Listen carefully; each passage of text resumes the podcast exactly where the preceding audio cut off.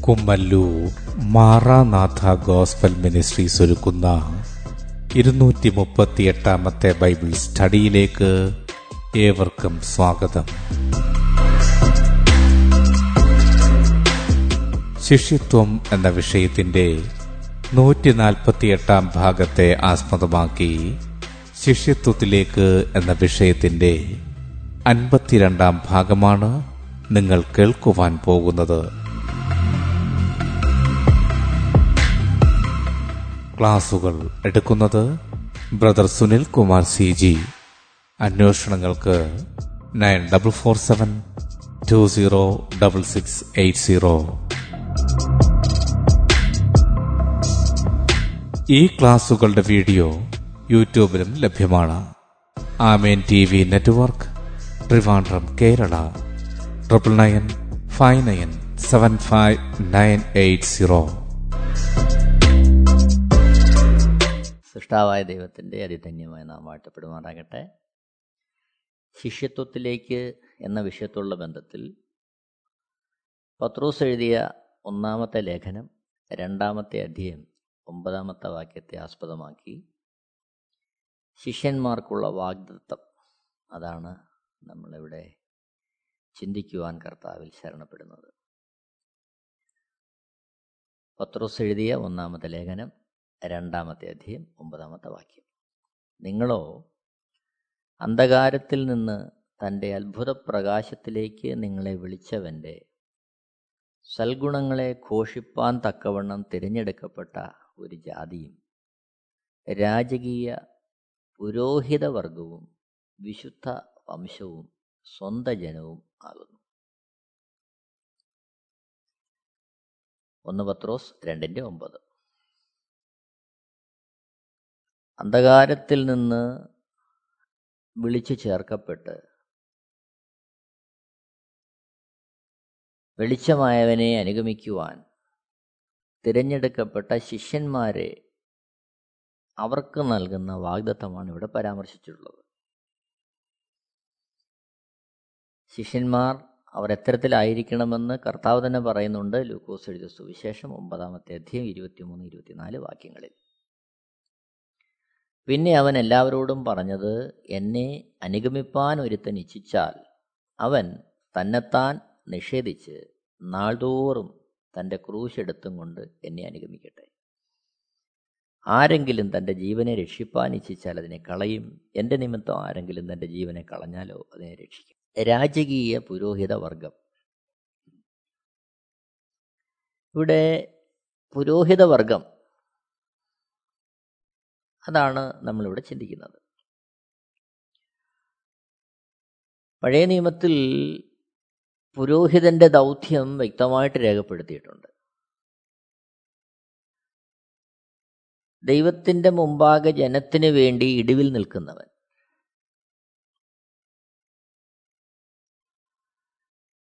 ജനത്തിന് വഴിതെറ്റിപ്പോകുമ്പോൾ അവരുടെ വീഴ്ചകളെ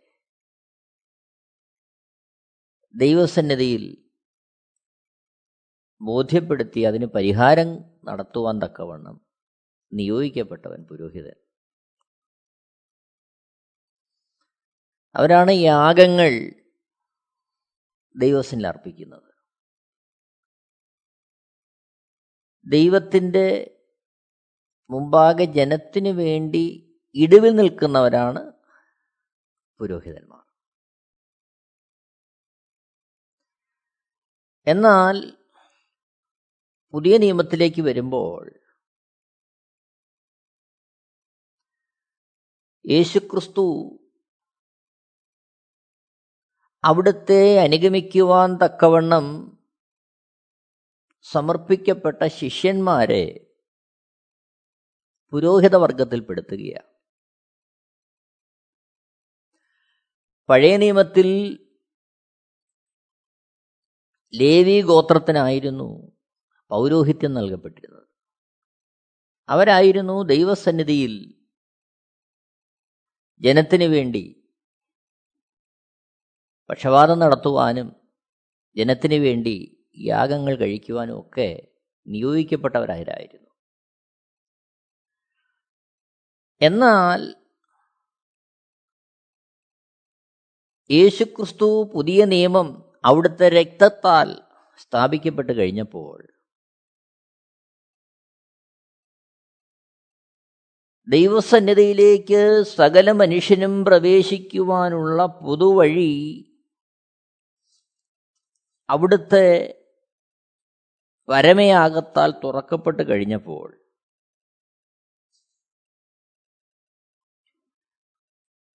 പൗരോഹിത്യം എന്നുള്ള കാഴ്ചപ്പാടിന് തന്നെ അവിടെ മാറ്റം വരുന്നതായിട്ട് കാണുകയാണ്. പഴയ നിയമം പരിശോധിക്കുമ്പോൾ അവിടെ ആലയമുണ്ട്. ആലയത്തിൽ പ്രാകാരം വിശുദ്ധ സ്ഥലം അതിവിശുദ്ധ സ്ഥലം. അതിവിശുദ്ധ സ്ഥലത്തെയും വിശുദ്ധ സ്ഥലത്തെയും വേർതിരിച്ചുകൊണ്ട് തിരശീല വർഷത്തിലൊരിക്കൽ മഹാപുരോഹിതൻ മാത്രം അതിവിശുദ്ധ സ്ഥലത്തേക്ക് കടന്നു ചെല്ലും. അതായിരുന്നു പഴയ നിയമത്തിലെ പ്രമാണങ്ങൾ. എന്നാൽ പുതിയ നിയമത്തിലേക്ക് വരുമ്പോൾ ആ ദേവാലയം അത് സമ്പൂർണമായി യേശുക്രിസ്തുവിന്റെ പരമയാകത്താൽ അത് മാറ്റപ്പെട്ടു. നോക്കണം എബ്രായ ലേഖനം പത്താമത്തെ അധ്യയം പത്തൊൻപത് ഇരുപത് ഇരുപത്തൊന്ന് ഇരുപത്തിരണ്ട് വാക്യങ്ങൾ വായിക്കുമ്പോൾ എബ്രായ ലേഖനം പത്താമത്തെ അധ്യയം പത്തൊമ്പത് മുതൽ ഇരുപത്തിരണ്ട് വരെയുള്ള വാക്യങ്ങൾ. അതുകൊണ്ട് സഹോദരന്മാരെ യേശു തന്റെ ദേഹം എന്ന തിരശീലയിൽ കൂടി നമുക്ക് പ്രതിഷ്ഠിച്ച ജീവനുള്ള പൊതുവഴിയായി. തന്റെ രക്തത്താൽ വിശുദ്ധ മന്ദിരത്തിലേക്കുള്ള പ്രവേശനത്തിന് ധൈര്യവും ദൈവാലയത്തിന്മേൽ ഒരു മഹാപുരോഹിതനും നമുക്കുള്ളതുകൊണ്ട് നാം ദുർമനസാക്ഷി നീങ്ങുമാറ് ഹൃദയങ്ങളിൽ തളിക്കപ്പെട്ടവരും ശുദ്ധവെള്ളത്താൽ ശരീരം കഴുകപ്പെട്ടവരുമായി വിശ്വാസത്തിന്റെ പൂർണ നിശ്ചയം പൂണ്ട് പരമാർത്ഥ ഹൃദയത്തോടെ അടുത്തു ചെല്ലുക.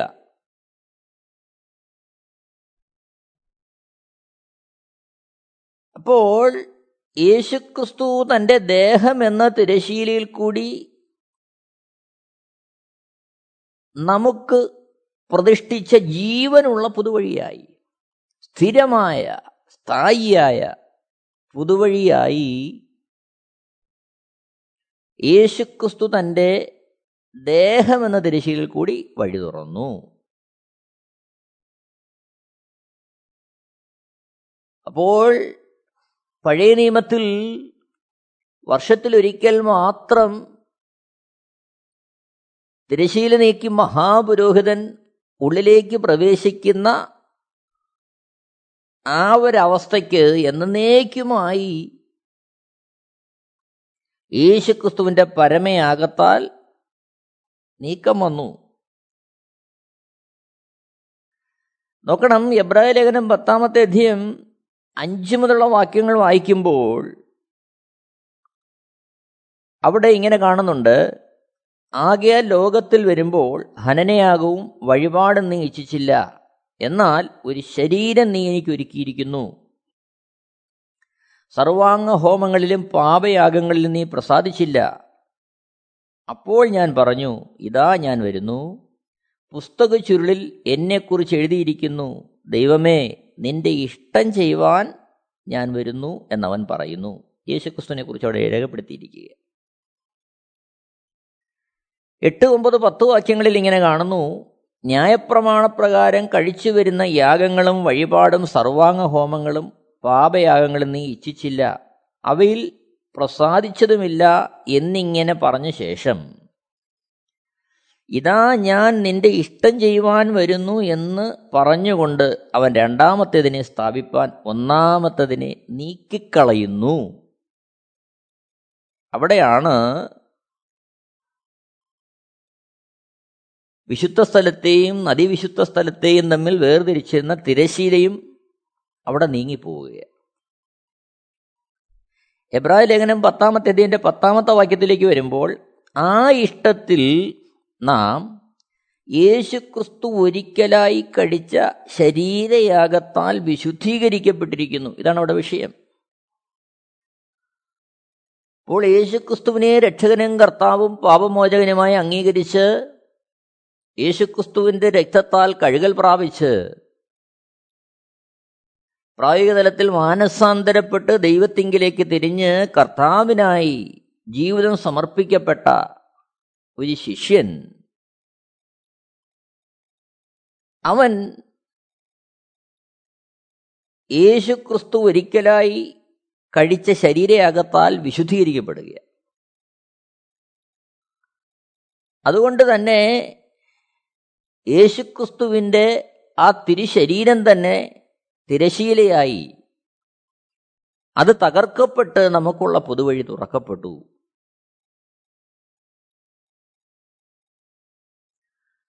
ആ അർത്ഥത്തിൽ നമ്മെ പുരോഹിത വർഗത്തിലേക്ക് മാറ്റുകയാണ്. ഒരു വ്യത്യാസവുമില്ല. മനുഷ്യൻ സൃഷ്ടിച്ച ജാതി മത വർഗ വർണ ദേശ വ്യത്യാസങ്ങളെയെല്ലാം സമ്പൂർണമായി യേശുക്രിസ്തു തന്റെ ശരീരത്തിലൂടെ മാറ്റി എങ്ങനെ എല്ലാ വേർതിരിവുകളെയും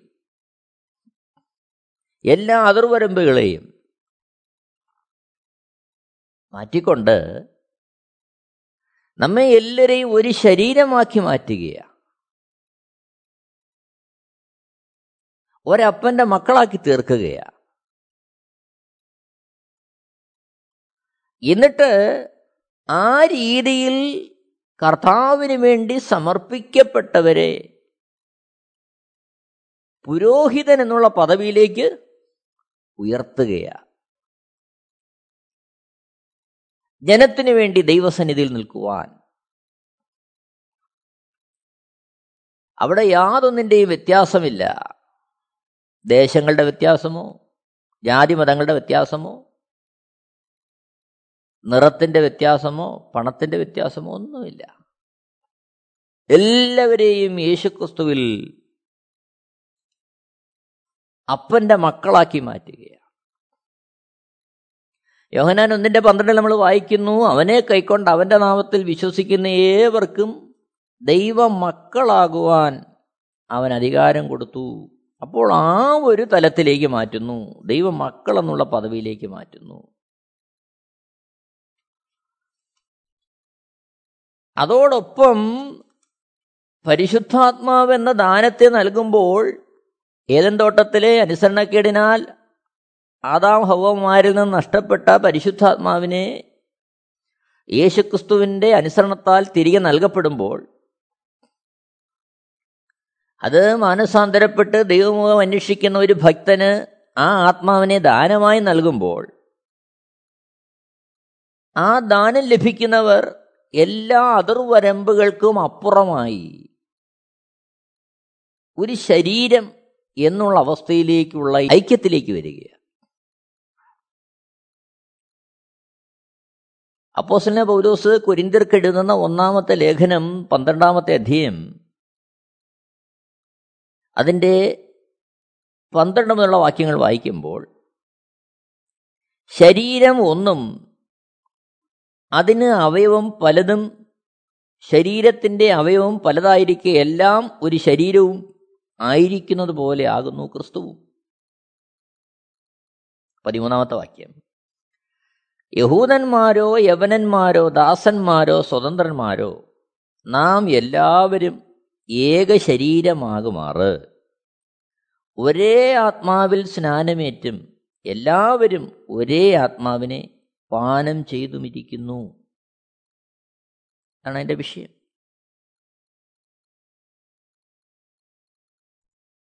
ഒന്ന് കൊരിന്തിയർ പന്ത്രണ്ടാമത്തെ അധ്യയം പന്ത്രണ്ട് പതിമൂന്ന് വാക്യങ്ങൾ. അപ്പോൾ പതിമൂന്നാമത്തെ വാക്യം ശ്രദ്ധിക്കണം. യഹൂദന്മാരോ യവനന്മാരോ ദാസന്മാരോ സ്വതന്ത്രന്മാരോ നാം എല്ലാവരും ഏകശരീരമാകുമാറ് എല്ലാ അതിർവരമ്പുകളെയും എല്ലാ വിഭാഗീയതകളെയും നീക്കി ഒരു ശരീരമാക്കി തീർക്കുന്ന പരിശുദ്ധാത്മാവിന്റെ ഇടപെടൽ. അപ്പോൾ അത്തരത്തിൽ കർത്താവിന് വേണ്ടി സമർപ്പിക്കപ്പെട്ട് നിലകൊള്ളുന്ന ശിഷ്യന്മാരെ പത്രോസ് രേഖപ്പെടുത്തുന്നു. ഒന്ന് പത്തോസ് രണ്ടിന്റെ ഒമ്പതിൽ നിങ്ങളോ അന്ധകാരത്തിൽ നിന്ന് തന്റെ അത്ഭുത പ്രകാശത്തിലേക്ക് നിങ്ങളെ വിളിച്ചവന്റെ സൽഗുണങ്ങളെ ഘോഷിപ്പാൻ തക്കവണ്ണം തിരഞ്ഞെടുക്കപ്പെട്ട ഒരു ജാതിയും രാജകീയ പുരോഹിത വർഗവും വിശുദ്ധ വംശവും സ്വന്ത ജനവുമാകുന്നു രാജകീയ പുരോഹിത വർഗം പുരോഹിതന്മാർ. ഇതിന്റെ വെളിച്ചത്തിലാണ് തിമോത്യോസിന് പൗലോസ് ലേഖനം എഴുതുമ്പോൾ തിമോത്യോസിന് എഴുതുന്ന ഒന്നാമത്തെ ലേഖനം രണ്ടാമത്തെ അധ്യയം ഒന്ന് മുതൽ അഞ്ച് വരെയുള്ള വാക്യങ്ങൾ വായിക്കുമ്പോൾ തിമോത്യോസിന് എഴുതുന്ന ഒന്നാമത്തെ ലേഖനം രണ്ടാമത്തെ അധ്യയം ഒന്ന് മുതൽ അഞ്ച് വരെയുള്ള വാക്യങ്ങൾ വായിക്കുമ്പോൾ എന്നാൽ സകല മനുഷ്യർക്കും നാം സർവഭക്തിയോടും ഖനത്തോടും കൂടെ സാവധാനതയും സ്വസ്ഥതയുമുള്ള ജീവനം കഴിക്കേണ്ടതിന് വിശേഷാൽ രാജാക്കന്മാർക്കും സകല അധികാരസ്ഥന്മാർക്കും വേണ്ടി യാചനയും പ്രാർത്ഥനയും പക്ഷപാതവും സ്തോത്രവും ചെയ്യണമെന്ന് ഞാൻ സകലത്തിന് മുമ്പേ പ്രബോധിപ്പിക്കുന്നു. അത് നമ്മുടെ രക്ഷിതാവായ ദൈവത്തിന്റെ സന്നിധിയിൽ നല്ലതും പ്രസാദകരവുമാകുന്നു. നാലാമത്തെ വാക്യത്തിൽ അവൻ സകല മനുഷ്യരും രക്ഷപ്രാപിപ്പാനും സത്യത്തിന്റെ പരിജ്ഞാനത്തിൽ എത്തുവാനും ഇച്ഛിക്കുന്നു. അപ്പോൾ പഴയ നിയമത്തിൽ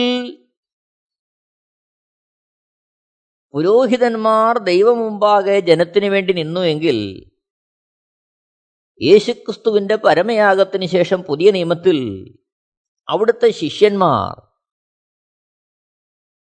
ദൈവമുമ്പാകെ നിൽക്കുകയാ. എന്തിനു വേണ്ടി? സകല ജനത്തിനും വേണ്ടി. അതിന്റെ തലം മാറി. അന്ന് ലേവി ഗോത്രത്തിൽ പിറന്നവർക്കായിരുന്നു ആ സ്ഥാനമെങ്കിൽ ഇന്ന് യേശുക്രിസ്തുവിന്റെ രക്തത്താൽ വീണ്ടെടുക്കപ്പെട്ട പരിശുദ്ധാത്മാവെന്ന ദാനം പ്രാപിച്ച അതിലുപരിയായി യേശുക്രിസ്തുവിനെ അനുഗമിക്കുവാൻ തക്കവണ്ണം ജീവിതം സമർപ്പിക്കപ്പെട്ട ഒഴിഞ്ഞുവെച്ച ഏതൊരു ക്രിസ്തുഭക്തനും ആ ദൗത്യം നൽകപ്പെടുകയാണ്. അവനെ പുരോഹിത സ്ഥാനത്തേക്ക് ദൈവസനിൽ ഉയർത്തപ്പെടുകയാണ്. പ്രിയരെ ഏതെങ്കിലും ഒരു പ്രസ്ഥാനമോ ഏതെങ്കിലും ഒരു സമൂഹമോ അംഗീകരിച്ച് നൽകുന്ന പൗരോഹിത്യ സ്ഥാനമല്ല ഇവിടെ പറയുന്നത്. മറിച്ച് മാനൂലത്തിന്റെ രക്ഷയ്ക്ക് വേണ്ടി ഭൂമിയിലേക്ക് മനുഷ്യനായി ഇറങ്ങി വന്ന ദൈവമായവൻ അവിടുത്തെ രക്തത്താൽ വിലക്കെടുത്ത് സ്വന്തമാക്കി തീർത്ത അവിടുത്തെ പരിശുദ്ധാത്മാവിനെ നൽകി മന്ദിരങ്ങളാക്കി തീർത്ത അവിടുത്തെ ശിഷ്യന്മാരെ കുറിച്ച് പറയുന്നു. അവർ പുരോഹിതന്മാരാണ്. ദൈവമാണ് അതാക്കി വയ്ക്കുന്നത് അവരുടെ ദൗത്യം എന്താ? അതാണ് ഒന്ന് തിമോത്യോസ് രണ്ടിന്റെ ഒന്ന് മുതൽ അഞ്ച് വരെയുള്ള വാക്യങ്ങൾ നമ്മൾ വായിച്ചത്. എന്നാൽ സകല മനുഷ്യർക്കും നാം സർവഭക്തിയോടും ഖനത്തോടും കൂടെ സാവധാനതയും സ്വസ്ഥതയുമുള്ള ജീവനം കഴിക്കേണ്ടതിന് വിശേഷാൽ രാജാക്കന്മാർക്കും സകല അധികാരസ്ഥന്മാർക്കും വേണ്ടി യാചനയും പ്രാർത്ഥനയും പക്ഷപാതവും സ്തോത്രവും ചെയ്യണമെന്ന് ഞാൻ സകലത്തിന് മുമ്പേ പ്രബോധിപ്പിക്കുന്നു. അത് നമ്മുടെ രക്ഷിതാവായ ദൈവത്തിന്റെ സനയെ നല്ലതും പ്രസാദകരവുമാകുന്നു. നാലാമത്തെ വാക്യം അവൻ സകല മനുഷ്യരും രക്ഷപ്രാപിപ്പാനും സത്യത്തിന്റെ പരിജ്ഞാനത്തിലെത്തുവാനും ഇച്ഛിക്കുന്നു. അപ്പോൾ സകല മനുഷ്യരും രക്ഷ പ്രാപിക്കണം. സത്യത്തിന്റെ പരിജ്ഞാനത്തിലെത്തണം. ആ രീതിയിൽ അവരായി തീരുവാൻ അവർക്ക് വേണ്ടി യാചന കഴിക്കണം പ്രാർത്ഥന കഴിക്കണം പക്ഷപാതം ചെയ്യണം സ്തോത്രം ചെയ്യണം. അതാണ് പുതിയ നിയമ പുരോഹിതന്മാർ അതായത് ശിഷ്യന്മാർക്ക് ദൈവമേൽപ്പിച്ചിരിക്കുന്ന ദൗത്യം. നോക്കണം. ആത്മീയ യാഗം കഴിക്കപ്പെടണം. പുരോഹിതന്മാരെന്ന് പറയുമ്പോൾ അവർക്ക് യാഗം കഴിക്കുവാനുണ്ട്. പത്രോസ് എഴുതിയ ഒന്നാമത്തെ ലേഖനം രണ്ടാമത്തെ അധ്യയം നാല് അഞ്ച് വാക്യങ്ങൾ വായിക്കുമ്പോൾ പത്രോസ് എഴുതിയ ഒന്നാം ലേഖനം രണ്ടാമത്തെ അധ്യയം നാല് അഞ്ച് വാക്യങ്ങൾ. മനുഷ്യർ തള്ളിയതെങ്കിലും ദൈവസന്നിധിയിൽ ശ്രേഷ്ഠവും മാന്യവുമായ ജീവനുള്ള കല്ലായ അവന്റെ അടുക്കൽ വന്നിട്ട് നിങ്ങളും ജീവനുള്ള കല്ലുകൾ എന്ന പോലെ ആത്മീയ ഗൃഹമായി യേശുക്രിസ്തു മുഖാന്തരം ദൈവത്തിന് പ്രസാദമുള്ള ആത്മീയാഗം കഴിപ്പാൻ തക്ക വിശുദ്ധ പുരോഹിത വർഗമാകേണ്ടതിന് പണിയപ്പെടുന്നു.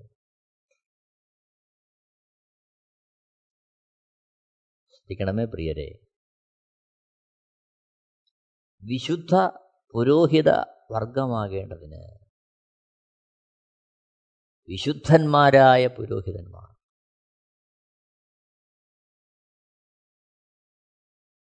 അത്തരത്തിൽ നമ്മളെ പണിഞ്ഞെടുക്കുകയാണ് ഓരോ നാളും നമ്മളിൽ പണി നടത്തുകയാണ് നോക്കണം ഒന്ന് പത്രോസ് രണ്ടിന്റെ നാല് അഞ്ച്. മനുഷ്യർ തള്ളിയതെങ്കിലും ദൈവസന്നിധിയിൽ ശ്രേഷ്ഠവും മാന്യവുമായ ജീവനുള്ള കല്ലായ അവന്റെ അടുക്കൽ വന്നിട്ട്.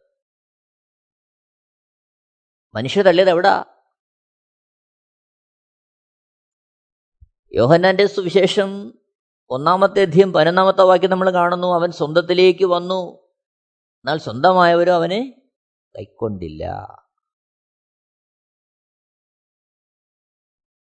യഹൂദന് ദൈവമാക്കി വെച്ച പ്രവാചകന്മാർ മുഖാന്തരം കാലാകാലങ്ങളിൽ ദൈവം അറിയിച്ചു. മിശിഹ വരും. യേശുക്രിസ്തു ജനിക്കുന്നതിന് മുമ്പ് എഴുന്നൂറ് വർഷങ്ങൾക്ക് മുമ്പ് യശ്യാവ് പ്രവചിച്ചു. യശ്യാവ് പ്രവചനം ഏഴാമത്തെ അധ്യയം പതിനാലാമത്തെ വാക്യത്തിൽ കന്യക ഗർഭിണിയായ ഒരു മകനെ പ്രസവിക്കും. അവൻ ഇമ്മാനുവേൽ എന്ന് പേർ വിളിക്കും. അപ്പോൾ ഇതെല്ലാം ലഭിച്ച സമൂഹമാണ് ഇസ്രായേൽ ജനം. എന്നാൽ അവൻ സ്വന്തത്തിലേക്ക് വന്നു. ആ മനുഷ്യർ അവനെ തള്ളി. അതുകൊണ്ട് യോഹന്നാൻ എഴുതി ഒന്നാമത്തെ അധ്യയം പന്ത്രണ്ടാമത്തെ വാക്യത്തിൽ അവനെ കൈക്കൊണ്ട് അവന്റെ നാമത്തിൽ വിശ്വസിക്കുന്ന ഏവർക്കും ദൈവ മക്കളാകുവാൻ ദൈവം അധികാരം കൊടുത്തു.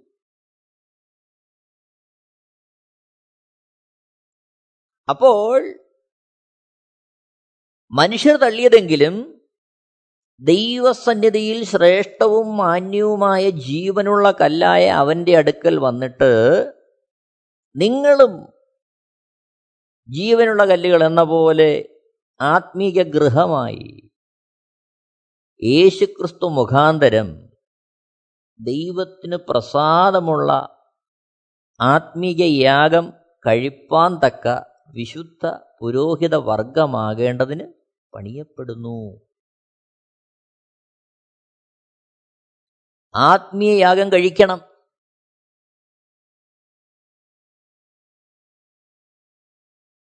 അത് കഴിക്കേണ്ടുന്ന ആരാണ്?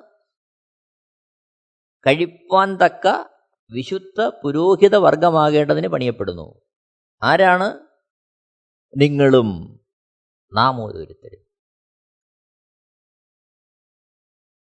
അപ്പോൾ ദൈവത്തെ നോക്കുവാൻ കഴിയാതെ ദൈവത്തെ അറിയുവാൻ കഴിയാതെ ദൈവസന്നിധി ഭയമായി ഓടി നിരന്നിരുന്ന മനുഷ്യൻ യേശുക്രിസ്തുവിന്റെ സ്നേഹം സുവിശേഷത്തിലൂടെ അവരുടെ ഹൃദയങ്ങളിൽ പ്രവേശിച്ചപ്പോൾ അവർക്ക് ദൈവത്തെ അപ്പാ പിതാവേ എന്ന് വിളിക്കുവാനുള്ള പുത്രത്വത്തിന്റെ ആത്മാവിനെ നൽകി അവരെ മക്കളാക്കി തീർത്തു മക്കളാക്കി തീർത്തു. പോരാ. അവർ പുരോഹിതന്മാരായി മാറി. യാഗം കഴിക്കുവാൻ തക്കവണ്ണമുള്ള പദവിയിലേക്ക് അവർ ഉയർത്തുകയാണ്. ലേവി ഗോത്രത്തിന് മാത്രം നൽകപ്പെട്ടിരുന്ന പഴയ നിയമത്തിലെ സ്ഥാനം യേശുക്രിസ്തുവിന്റെ പരമയാഗത്തിന് ശേഷം യേശുക്രിസ്തുവിനെ അനുഗമിക്കുവാൻ സമർപ്പിക്കപ്പെട്ട ഏതൊരു ക്രിസ്തു ശിഷ്യനും ആ പുരോഹിത വർഗത്തിലേക്ക് അവനെ ഉയർത്തുകയാണ്. എന്തിനാണ് യേശുക്രിസ്തു മുഖാന്തരം ദൈവത്തിന് പ്രസാദമുള്ള ആത്മീയ യാഗം കഴിക്കുവാൻ. ആത്മീയ യാഗം കഴിക്കുവാൻ. ഇവിടെ എന്താണ് യാഗം? ശ്രദ്ധിക്കണമേ പുരോഹിതൻ. ദൈവത്തിന്റെ മുമ്പാകെ ജനത്തിന് വേണ്ടി നിൽക്കുന്നു. തിമോത്തിയോസിന് എഴുതുന്ന ഒന്നാമത്തെ ലേഖനം രണ്ടാമത്തെ അധ്യയം ഒന്ന് മുതൽ അഞ്ച് വരെയുള്ള വാക്യങ്ങൾ അത് നമ്മൾ കണ്ടു. ശേഷം മുന്നോട്ട് വരുമ്പോൾ പത്രോസ് ലേഖനം എഴുതുന്നു. ഒന്ന് പത്രോസ് രണ്ടിന്റെ നാല് അഞ്ചിൽ ആത്മീയ യാഗം കഴിക്കുവാൻ തക്കവണ്ണമുള്ള വിശുദ്ധ പുരോഹിത വർഗമായി നമ്മെ മാറ്റുന്നു. എന്നാൽ എന്താണ് ഈ യാഗവസ്തു? റോമാലേഖനം പന്ത്രണ്ടാമത്തെ അധ്യയം ഒന്ന് മുതൽ മൂന്ന് വരെയുള്ള വാക്യങ്ങൾ വായിക്കുമ്പോൾ റോമാലേഖനം പന്ത്രണ്ടാമത്തെ അധ്യയം ഒന്ന് മുതൽ മൂന്ന് വരെയുള്ള വാക്യങ്ങൾ. സഹോദരന്മാരെ ഞാൻ ദൈവത്തിന്റെ മനസ്സിൽ ഓർപ്പിച്ച് നിങ്ങളെ പ്രബോധിപ്പിക്കുന്നത്. നിങ്ങൾ ബുദ്ധിയുള്ള ആരാധനയായി നിങ്ങളുടെ ശരീരങ്ങളെ ജീവനും വിശുദ്ധിയും ദൈവത്തിന് പ്രസാദവുമുള്ള യാഗമായി സമർപ്പിപ്പിൻ.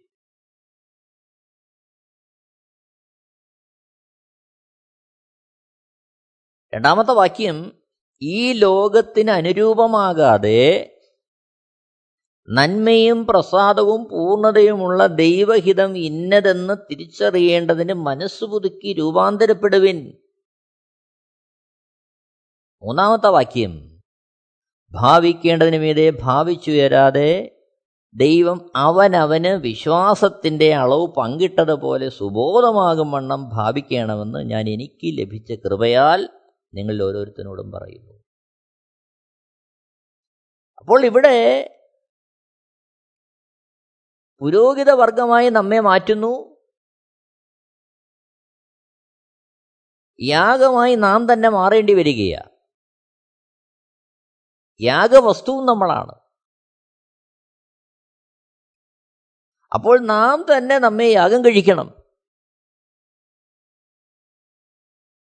യാഗമെന്ന് പറയുമ്പോൾ എന്താണെന്ന് അവിടെ വ്യക്തമായി രേഖപ്പെടുത്തുകയാണ്. സഹോദരന്മാരെ ഞാൻ ദൈവത്തിന്റെ മനസ്സിൽ ഓർപ്പിച്ച് നിങ്ങളെ പ്രബോധിപ്പിക്കുന്നത് നിങ്ങൾ ബുദ്ധിയുള്ള ആരാധനയായി നിങ്ങളുടെ ശരീരങ്ങളെ ജീവനും വിശുദ്ധിയും ദൈവത്തിന് പ്രസാദവുമുള്ള യാഗമായി സമർപ്പിപ്പിൻ. രണ്ടാമത്തെ വാക്യത്തിൽ യാഗമായി സമർപ്പിക്കുമ്പോൾ അവിടെ നടക്കേണ്ടുന്ന കാര്യം രണ്ടാമത്തെ വാക്യം ഈ ലോകത്തിന് അനുരൂപമാകാതെ ലോകത്തോട് അനുരൂപമാകാതെ നന്മയും പ്രസാദവും പൂർണതയുമുള്ള ദൈവഹിതം ഇന്നതെന്ന് തിരിച്ചറിയേണ്ടതിന് മനസ്സ് പുതുക്കി രൂപാന്തരപ്പെടുവിൻ. അപ്പോൾ ഈ യാഗത്തിലൂടെ നടക്കേണ്ടത് രൂപാന്തരമാണ് മനസ്സിന്റെ പുതുക്കമാണ്. എന്തിനു വേണ്ടി? ലോകത്തോട് അനുരൂപമാകാതിരിക്കുവാനുള്ള മനസ്സ് പുതുക്കൽ രൂപാന്തരം. എന്തിനാണ് നന്മയും പ്രസാദവും പൂർണതയുമുള്ള ദൈവഹിത ഇന്നതെന്ന് തിരിച്ചറിയേണ്ടതിന്. അതാണ് വിഷയം. ദൈവഹിതം ഇന്നതെന്ന് തിരിച്ചറിയണമെങ്കിൽ മനസ്സ് പുതുക്കി രൂപാന്തരപ്പെടണം. അപ്പോൾ അതാണ് നമ്മിൽ നടക്കേണ്ടുന്ന യാഗം. എന്നെ കേൾക്കുന്ന പ്രിയരെ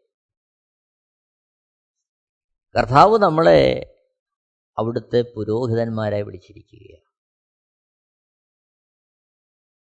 നാമാണ് പുരോഹിതന്മാർ.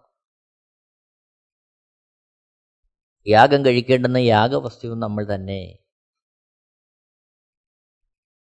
ഒരു നിമിഷം നമ്മെ ശിഷ്യന്മാരെ വിശ്വാസികളെ ദൈവം ഏതവസ്ഥയിലേക്ക് ആക്കി വെച്ചിരിക്കുന്നു എന്നുള്ളത് തിരിച്ചറിയുവാൻ നമുക്കിടയാകട്ടെ പ്രിയരെ.